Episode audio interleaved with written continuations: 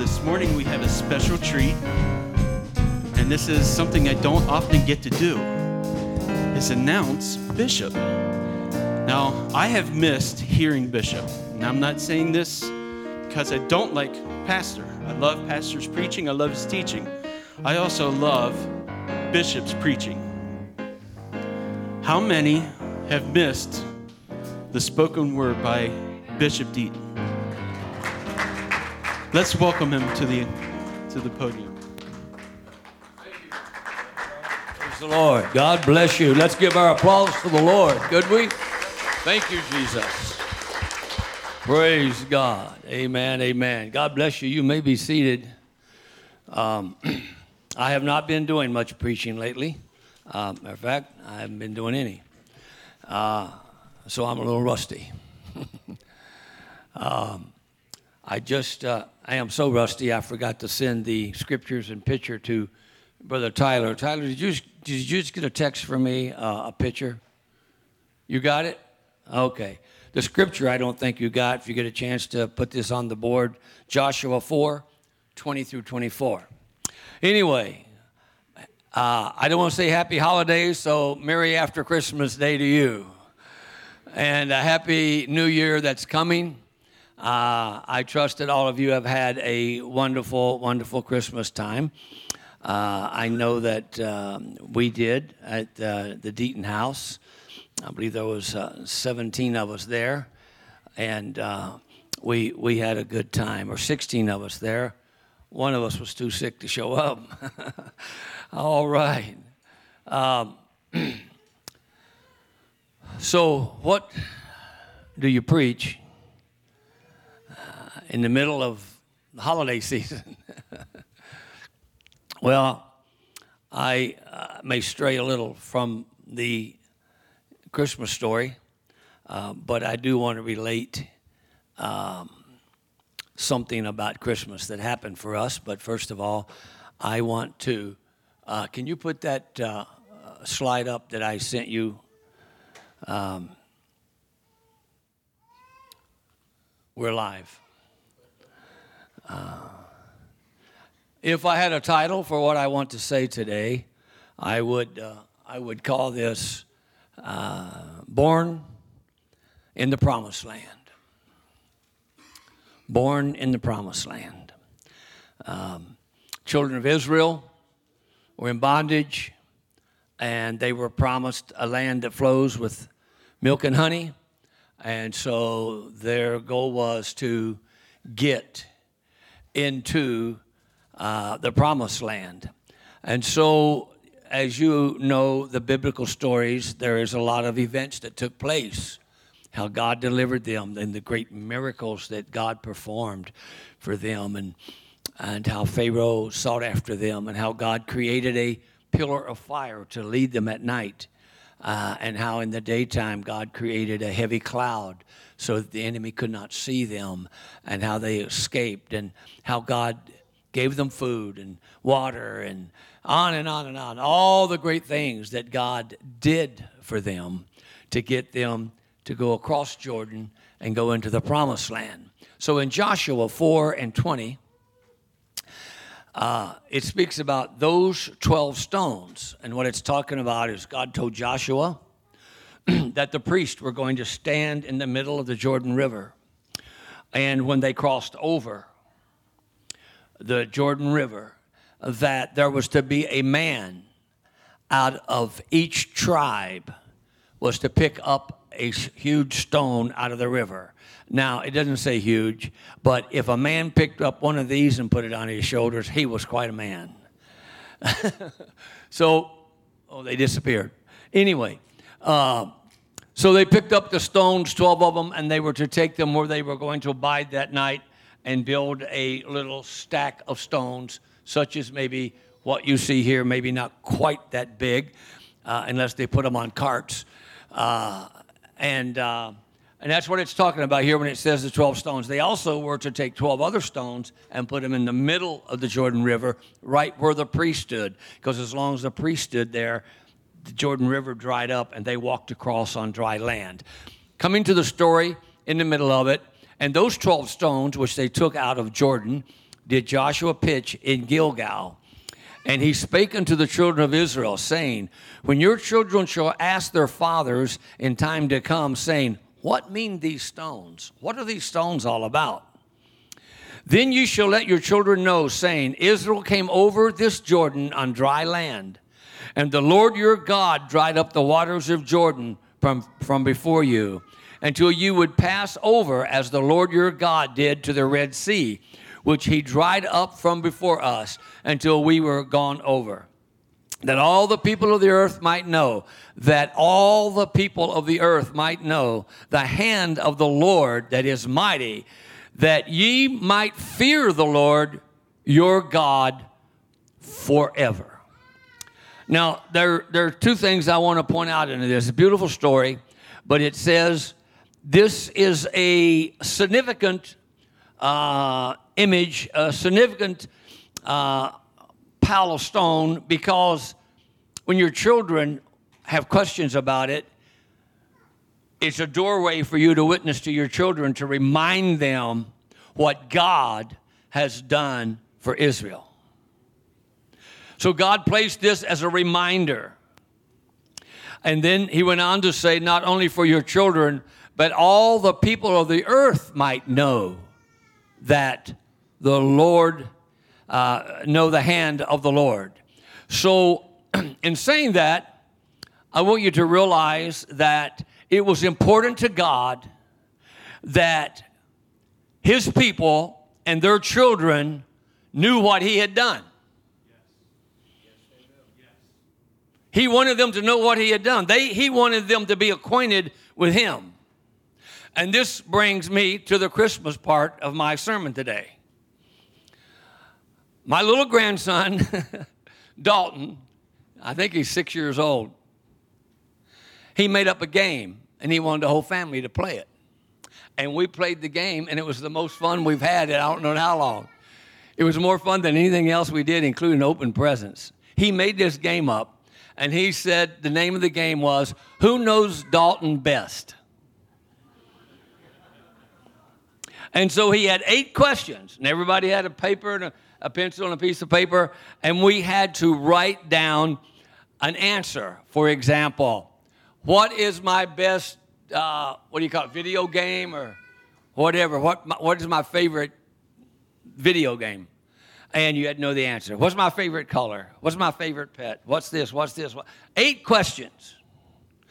And every time a question come up, all of us thought we knew Dalton the best. But we all came up with a lot of different answers.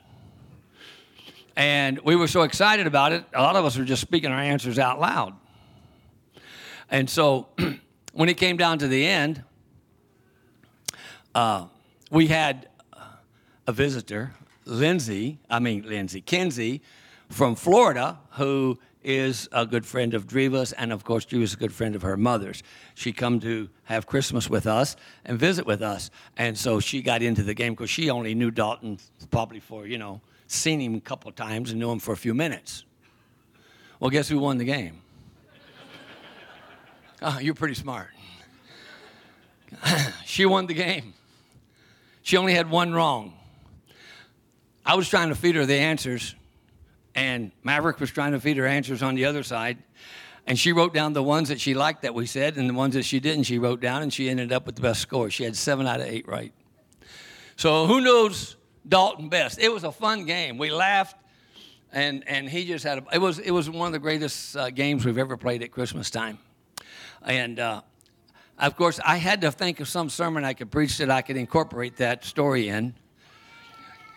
Uh, I never even thought about it at the time, but as I was doing the story, it came to me that the pile of stones was put there that they might know what God had done. That the children and generations to come, and it goes on to say, and all the people of the earth would ask, What's that big pile of stones for? So that they could tell them and witness to them and make them acquainted with what God has done, to know Him, to know Him. Mm. It's so vitally important that we know who He is and what he likes and what he doesn't like. As we go on in this story, the scripture says in uh, Judges 2 8 through 11. And Joshua, the son of Nun, the servant of the Lord, he died. And being a 110 years old, and they buried him in the border of his inheritance in Timnathheres in the mount of Ephraim on the north side of Gaash. And also all that generation were gathered unto their fathers. what it's saying here is the older generation was dying off. Have you taken notice to how many of the older people have left us? Well, I'm glad I'm not in that number. That's the old people. They've left us. There is a vacuum, there is an emptiness, there is something missing because they're not present any longer. It said that Joshua died, and all that generation were gathered unto their fathers, which means they went on to be with their family in heaven. And there arose another generation after them which knew not the Lord, nor the works which he had done for Israel. So it tells me that And it goes on to say the children of Israel did evil in the sight of the Lord, and they served Baalim. It tells me that those mothers and fathers that had passed away had failed to do something God had told them to do. And that was to tell them the story of the palace stones. What are those stones for? Do you know Pentecost has got a lot of strange things about us. Strange things about us. And I, I'm not ashamed of those things. Um, some people think we dress funny.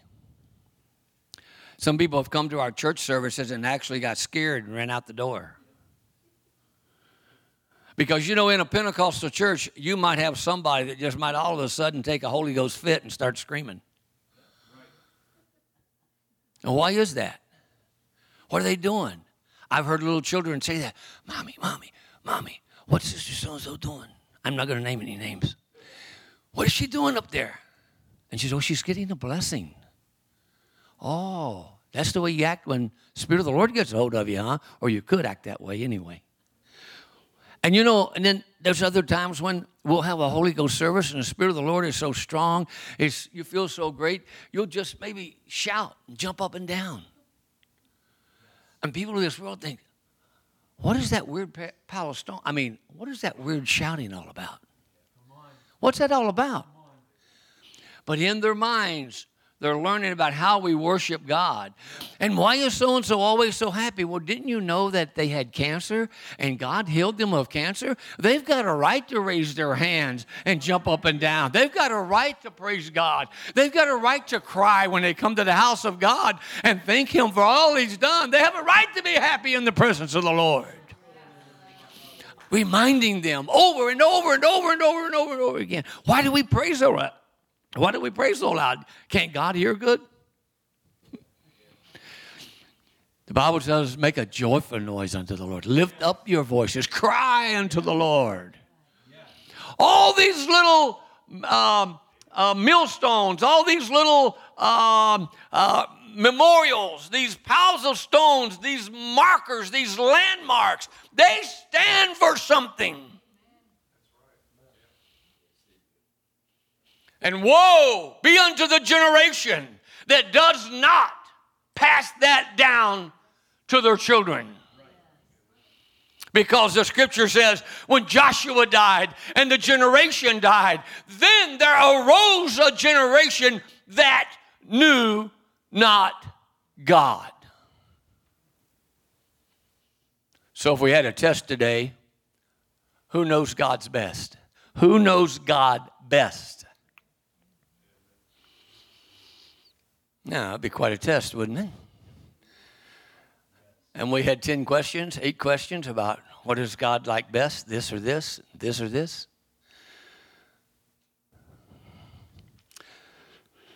I was sitting at one of my favorite restaurants outside in Florida just a week ago, maybe 10 days ago, a little longer, whatever. And I got to talking to the waitress because, you know, I ride this big motorcycle and it's exceptionally beautiful in my eyes. And people will stop me and ask me about it, if I can take a picture of it, if they can sit on it, and I always let them and uh, it opens up a door sometimes. But this waitress noticed the motorcycle, and we got to talking. And in the midst of talking, I noticed that she had this big mark on her neck. Well, I'm not so old that I don't know what a hickey is. and somebody been sucking on her neck. And I said, Well, I see he left his, his mark on your, on your neck. And she looked a little bit funny at me. And, and uh, I said, "Oh, did I bring up a sore subject?" And she had this strange look in her face. I says, "Well, he's not here." He? And I looked again and I said, "Oh, it's not a he." And she says, "Right." Oh Lord, what have I stepped in? And so we begin to talk. And so you're judging me now, huh? You're, you're my judge. You're judging me, right? I said, No, no, no, no, no. I'm not judging you. You do anything you want. You don't owe me nothing. I said, But I don't like it. That's not my style. We began, went on talking. She says, You don't like to see two girls together? I said, No, I can't stand this. As a matter of fact, it makes me want to puke. Her mouth kind of flew open, like, Can't believe. Why would you say that for? You're judging me. I said, No, I don't, I'm not judging you. I said, But you know, I've tried to live my life according to what the Bible says. I said, That's at least what I try to do, and I know what the Bible thinks about that. And because of that reason, I don't like, Well, what does the Bible say about it? And so I quoted some scripture, showed her a story, and explained to her where the word sodomy comes from the city of Sodom. And so I, I began to witness to her, and it gave me something, but I thought about this. Girl, if you ever entered a test to say who knows most about God, you wouldn't even get an F. You wouldn't even score a point. You don't have a clue the nature of God and what God wants and what God loves and what God doesn't love. And you know what? I'm afraid that we are raising a generation as the older generation passes on that don't even have a clue what that pile of stones is all about. Yeah, it's too quiet here this morning. I, either, either I'm plowing corn or I'm somewhere in left field and you want me to hurry up and shut up. A generation that does not know God. You know, it's hard for me to even comprehend that someone wouldn't know that God wouldn't like that. But there's a lot of other things between that and all the sins that we can commit that are no longer sin today. I used to say kind of uh, true but not true or trying to be funny. I don't know what I was doing. But I would say, you know, I'm in the Cleveland area and I'm trying to build a church, and my, my problem is I can't find any sinners. Because everybody's a Christian, every, everybody believes in God, and there's no such thing as sin. And besides that, if you preach against sin now, you're not very popular. And people have a tendency to run when they don't hear hear what they want to hear when they go to church. They certainly don't want to hear that their sins could possibly keep them out of heaven. One thing concerns me, and I've said this through the years what one generation will tolerate, the next generation will accept, and the third generation will make it a rule. So we're going in that direction. So it's not so much as where we're at today and what we allow and what we accept, but what direction are we going and what will the next generation of Christians be? And there arose a generation that knew not God. Are we passing it on to our children how to pray and get a hold of God? You know, words like I grew up with, like, I have a burden on my heart for somebody, I have to go pray. Do you hear that today out of this generation? I have a burden for someone. Yeah, you have a burden. What does that mean? You have a burden for. You know, God can place somebody upon your heart that's going through something and you don't even know what it is. All you need to do is go obey God and pray and ask God to help them through that. It's called a spiritual warfare. We're not fighting against one another. We're not competing about who can get the best or look the best or own the most or the newest car or the biggest house. We're not competing with all that. We're in a spiritual warfare, and we need men and women to step up to the plate and say, God, use me. I'll be a prayer warrior. I'll be a one to carry a burden. I'll be a one to do whatever needs to be done for the kingdom of God. Why? Because we do not want it to be said, that there arose a generation that knew not God because of our negligence, our carnality, our playing footsie with the world while having one foot in church.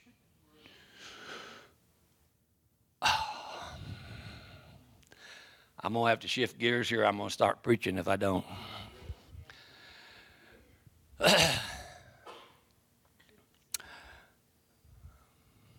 There's been a great price paid for this country. The liberties that we have today in this country, a great price was paid for it. I love this country. I really do. I love this country. And there was a great price paid for it. And it grieves me to watch how this generation is methodically destroying the memory of our forefathers who fought for this country and made it the great country that it is. It grieves me. Now, you can't change history. You can't change history. You can't change it. Now, you can forget it, and you can ignore it. And this generation is trying to ignore our history, change our history, and make us be ashamed of our forefathers and what they did. And I'm not ashamed of them. I'm not going to say everything they did was perfect. I'm not going to say every decision they made was perfect, but I'm proud to be an American. I'm proud to be a part of a country that says, In God we trust. I'm proud of that. And it shames me to sit by and watch how they try to dismantle the memory and the history of what has made some of the things that have made this a great country. Because their hope is that there will arise a generation of Americans that don't know history, that don't know the price that was paid. And it only takes one generation and if it's not passed down, it's forgotten, it's ignored, but it's not changed. If you brush the dust off the history books and look deep, you will find the price that men and women paid to give us the freedom and the liberties that we have today. Well, that thing, same thing applies spiritually. There's a great price paid for this great plan of salvation that we have. We can start off with Jesus Christ, who was crucified on a cross like a common thief, criminal. Or you can go down through the apostles, as many of them were martyrs for this gospel of Jesus Christ, including those that were stoned and burned and crucified upside down. A great price was paid. You don't even have to go that far back. You can go back to the early 1900s, where men and women made great sacrifices to evangelize and stand for God and suffered great ridicule. I remember preaching in uh, Kentucky, Alabama. I mean, Kentucky, Kentucky, London, Kentucky. I'm sorry. London, Kentucky. And they told me I met old Sister Day. She was a black lady and her husband was a preacher. And I heard the stories how when he would go to church, they walked to church because they didn't have automobiles then anyway. And he would walk to church, and people would wait, men would wait down under the bridge. and come out and throw rocks at him and call him holy roller and, and, and call him all kinds of names. But you know what? I got a lot of respect today for old brother, uh, old brother Day that that walked and, and, and suffered those stones and that ridicule and that persecution. I got a lot of respect for him because he never quit. I said he never quit.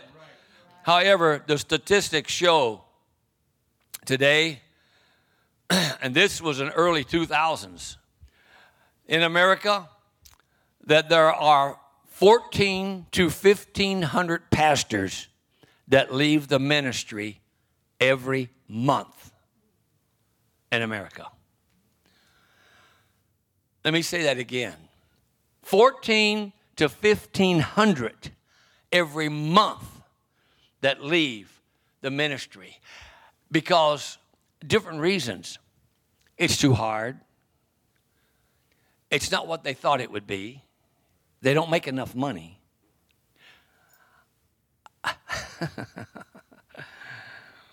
Those penny waste are going to be standing right next to Brother Day on the day of judgment.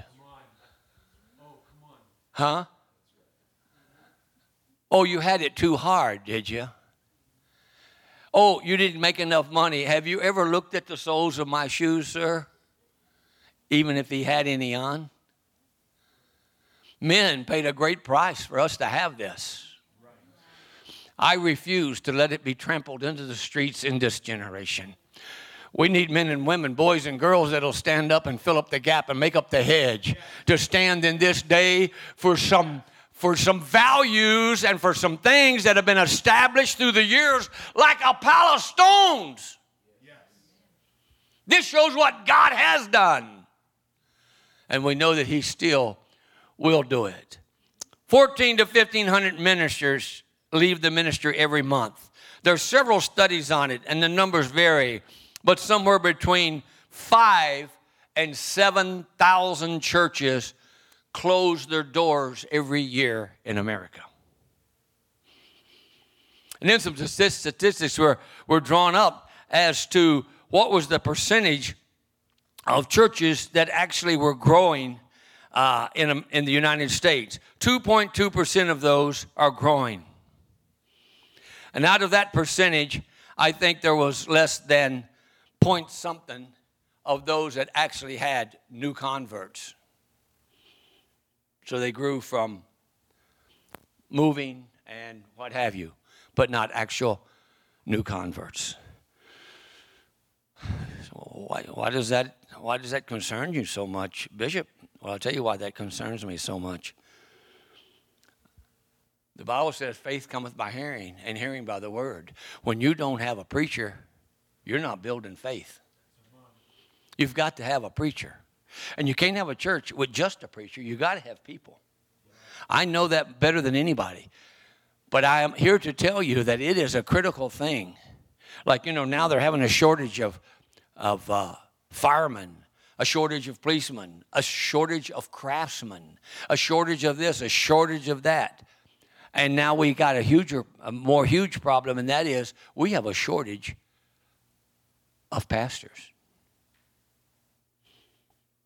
Oh, we don't see it because we still have a pastor, but you know, I'm talking about around our, our country, our whole United States of America. There's such a shortage and there's such a great need uh, for them to be there.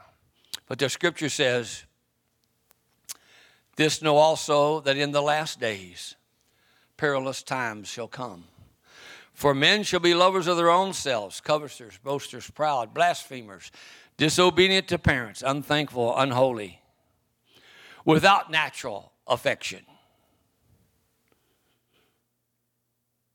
Yeah, you need to kick that girlfriend out, sister. That's not natural. And I says, if that's judging you, that's coming straight from the Word of God. Blame it on Him. Without natural affection, truce breakers, false accusers, incontinent, fierce, despisers of those that are good traitors, heady, high minded, lovers of pleasures more than the lovers of God, having a form of godliness, but denying the power thereof. You know, a few years ago, back when I was still pastor, quite a few years ago, even before that. I preached, well, two three sermons a week then. We had church maybe a little more often, but I preached a lot on that subject without natural affection. I preached a lot about homosexuality. And I preached about it so much that I had several people come and complain that they would like to hear something different. And that didn't offend me because I really wanted to preach something different. As matter of fact, it was uh, one, uh, Darla's uh, husband, Tim, had made a statement. He says, How come your dad preaches against homos every time I come to church? you got to know Tim. Tim's a jewel. And uh, I never deliberately, and I wasn't obsessed with it. It's just I really felt God was leading me to preach that. And, and I'm not going to name any names, but lo and behold, it came to surface some years later that there were at least three young people in the church that were struggling with that spirit. And friend, I'm here to tell you that's a choice. You're not born like that. You say, well, that's not what the doctors say. Well, you know, we got doctors today that say vaccinations are good for you. We got doctors, they say that vaccination will kill you.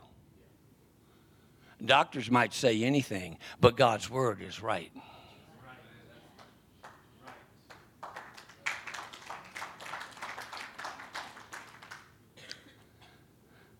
So, what I'm saying is, it behooves us in this generation to fill up the gap,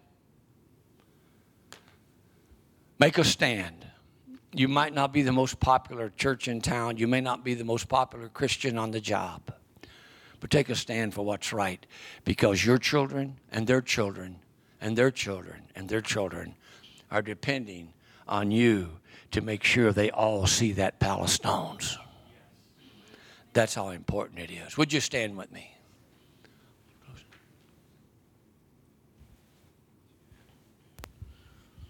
Let's speak to the Lord for a moment. Won't you thank Him for His word? Hallelujah. Hallelujah. Lord, thank you for truth. Thank you for your word that is perfect and complete. Thank you, O God, for your grace and your mercy in our lives. Thank you, Jesus, for preachers that still preach truth. Hallelujah, hallelujah, hallelujah, hallelujah. Oh, we thank you, Jesus. Thank you, Jesus. Great and mighty are you, Lord. Great and mighty are you, Lord. Hallelujah, hallelujah, hallelujah. Man, I was really enjoying that. I don't know about you, but uh, it's funny, preachers you know, we get an itch about us, especially when we hear certain things. And now I just feel like you know, if I had the voice, I would just preach and you'd hear two sermons about the same thing. Because I was thinking while you, you said, you know, oh, what did I step in? You know, I think that's a big part of Christianity's problem. And I got a sermon cooking in my brain now. It's time to step in it.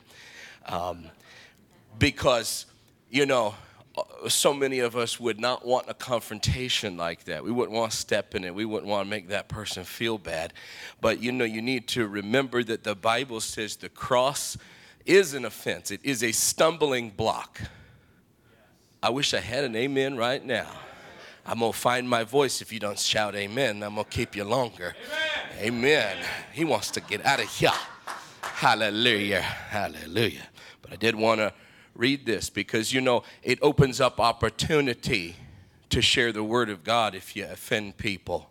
Not if you offend them. If the word of God cuts them to the heart, that's what Acts says, and it says it more than once to prick them in the heart. That's offense. That is what offense is. How then shall they call on him in whom they have not believed? How shall they believe in him of whom they have not heard? And how shall they hear without a preacher. And how shall they preach unless they are sent? As it is written, How beautiful are the feet of those who preach the gospel of peace, who bring glad tidings of good things, but they have not all obeyed the gospel. For Isaiah said, Lord, who hath believed our report? And he quoted the verse. So then faith comes by hearing, and hearing by the word of God. They will not know unless you open your mouth.